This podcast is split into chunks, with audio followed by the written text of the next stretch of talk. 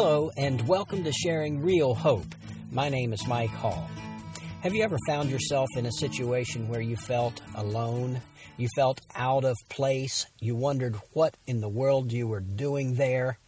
Well, on today's podcast, we are looking at 1 Peter, and as we continue this study that we've entitled We Are Aliens, we're looking at a group of people that were out of place. They were in a strange country physically speaking, geographically speaking, but also as believers, as followers of Jesus Christ, they were in a strange country. They were away from the home country, that being heaven.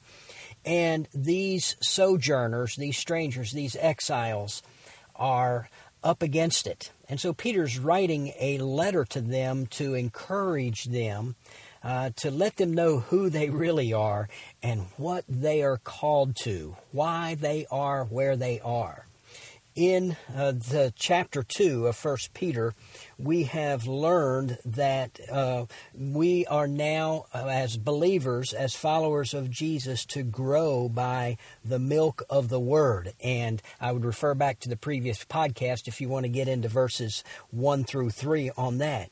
And then verse 4, today's text says this And coming to Him, as to a living stone which has been rejected by men, but is choice and precious in the sight of God you also, as living stones, are being built up as a spiritual house for a holy priesthood to offer up spiritual sacrifices acceptable to God through Jesus Christ. For this is contained in Scripture Behold, I lay in Zion a stone, a choice stone, a precious cornerstone, and he who believes in him will not be disappointed.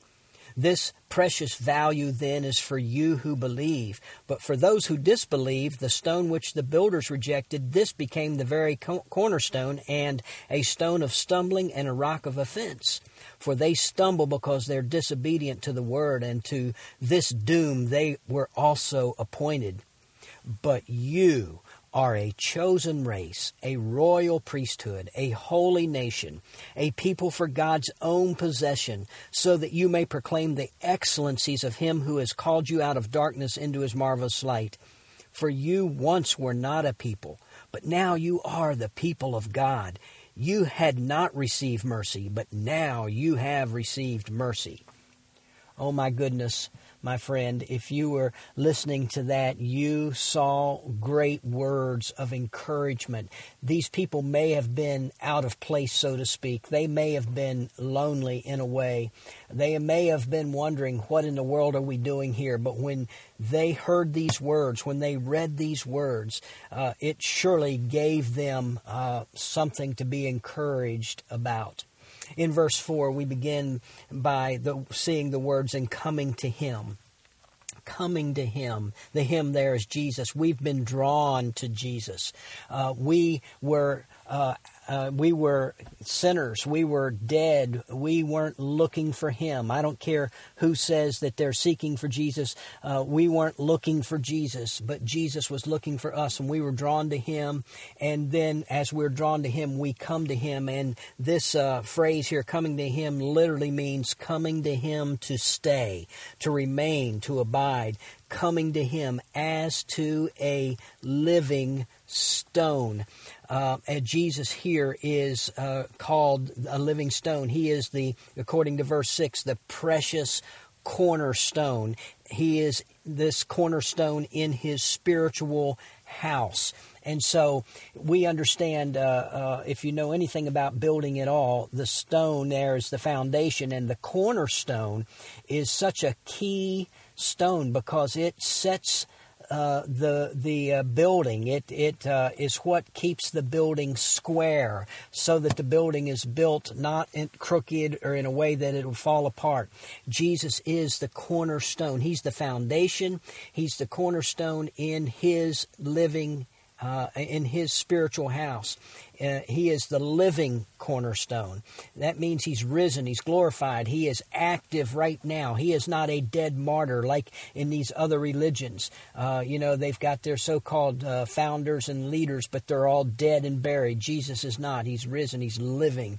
Uh, he is that stone that uh, sets the building square, as I said. Ephesians chapter 2, verse 20 says that his church, his, his house, his temple's built on the foundation of the apostles and prophets, Jesus being the chief cornerstone. The apostles and prophets, uh, not mere men, but rather the revelation given to those men. Uh, that is the foundation of his house verses 7 and 8 say that Jesus is rejected. He's the stone that's rejected rejected by men, but it's become a stone of stumbling and a rock of offense.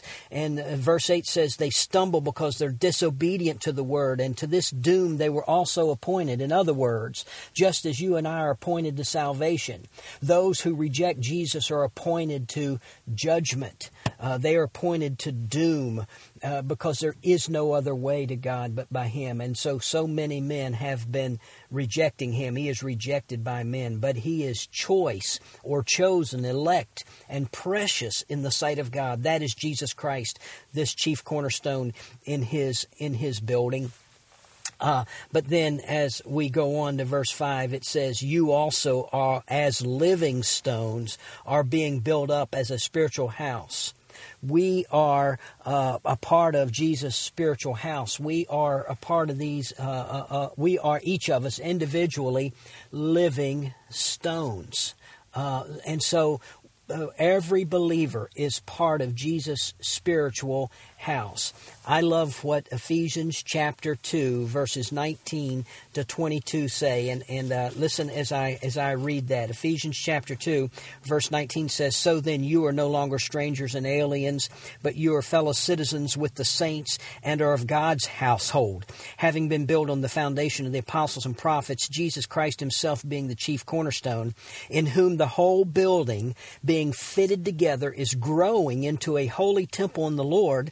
In whom you also are being built together into a dwelling of God in the Spirit.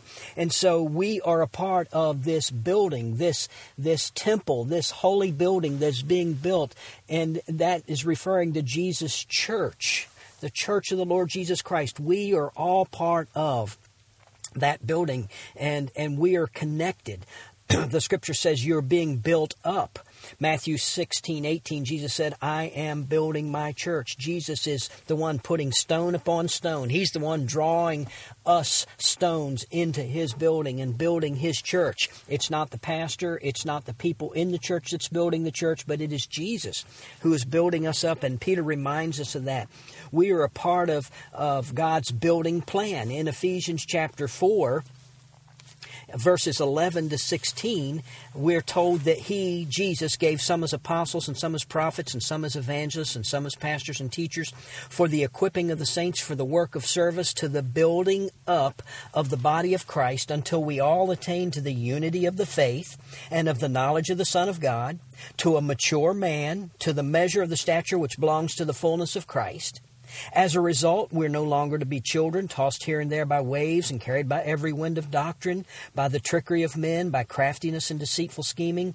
But speaking the truth in love, we're to grow up in all aspects into Him who is the head, even Christ, from whom the whole body, being fitted and held together by what every joint supplies, according to the proper working of each individual part, causes the growth of the body for the building up of itself in love. Now, I know that's very wordy, a lot of words, but there you saw it. Jesus is building his church, and the way he's doing it, his truth is being taught and proclaimed by pastor teachers, by those that he has given to the church. Those pastor teachers equip the saints, the living stones, and, and the saints do the work of the ministry, and as a result, the body of Christ is built up. That's God's building plan. He brings us into his body each of us, individual parts of the body, each of us, individual stones in His building, His spiritual temple. And we, as we uh, go through His process, He uses that process to build up the, the body of Christ. But then here back in uh, 1 Peter chapter 2, we are called a holy priesthood. And that goes back to the Old Testament. And um, it's kind of referring back, as in the Old Testament, the priests were chosen by God to serve God by serving others, by serving the, the Israelites. We too are chosen by God to serve God as we serve others. We are a holy priesthood. It means that we as priests have access to God. Aren't you glad of that? Aren't you glad that we have 24 7, 365 days a year? We have access right into the very throne room of God, throne room of God through our intercessor, through our mediator, through our high priest, the Lord Jesus Christ. We are priests. We are holy priests to Almighty God, and we are priests to offer up spiritual sacrifices acceptable to God. That's what Peter is telling the, this this group here. And then verse nine, I love it. But you are a chosen race. That, that but there is in contrast to those in verse 7 and 8 who disbelieve, those who are disobedient to the truth, um, those who are doomed to judgment. But you, on the other hand, are a chosen race. In Deuteronomy chapter 7, verses 6 to 8, uh, the Word of God uh, talks to, to the Israelites, and and uh, in in that verse, in verse six, but you are a holy people to the Lord your God. The Lord your God has chosen you to be a people for His own possession out of all the peoples who are on the face of the earth. The Lord did not set His love on you, nor choose you because you were more in number than any of, any of the other peoples, but you were the fewest of all peoples. But because the Lord loved you, see that that is what God was saying to the people of Israel, and He's saying that to us because He loves us. We're a chosen race, a royal priesthood, a holy nation. We are set apart to, uh, uh, to God, just as God had chosen Israel and set them apart as His special people to do His special work to bless the world through His people. God has chosen us as His church uh, to bless the world. And here's what He chose us to do to proclaim the excellencies, the scriptures say here, of Him who has called you out of darkness, to proclaim, to tell forth, to tell something that was not previously known, the excellencies, the virtues, the qualities of Almighty God. We are a holy people chosen to serve the people of the world by proclaiming to them the good news of the gospel of Jesus Christ. So, yes, we are aliens. Yes, we are exiles. Yes, we are in a place where we're sometimes uncomfortable in this world. But God has us here as His special people to give the good news to a dying, lost world, to tell them about the God who will save them as they come to Him. Well, I hope that these words have encouraged you today, these words from God's Word. Until next time, God bless. Thank you for listening to this edition of Sharing Real Hope. We hope that you were encouraged in your walk with Christ by what you heard. Please take a moment to email us with your questions, prayer requests, and comments. Our email address is sharingrealhope at gmail.com. Again, that's sharingrealhope at gmail.com or you can visit our website at sharingrealhope.org. Until next time, keep living in and sharing real hope.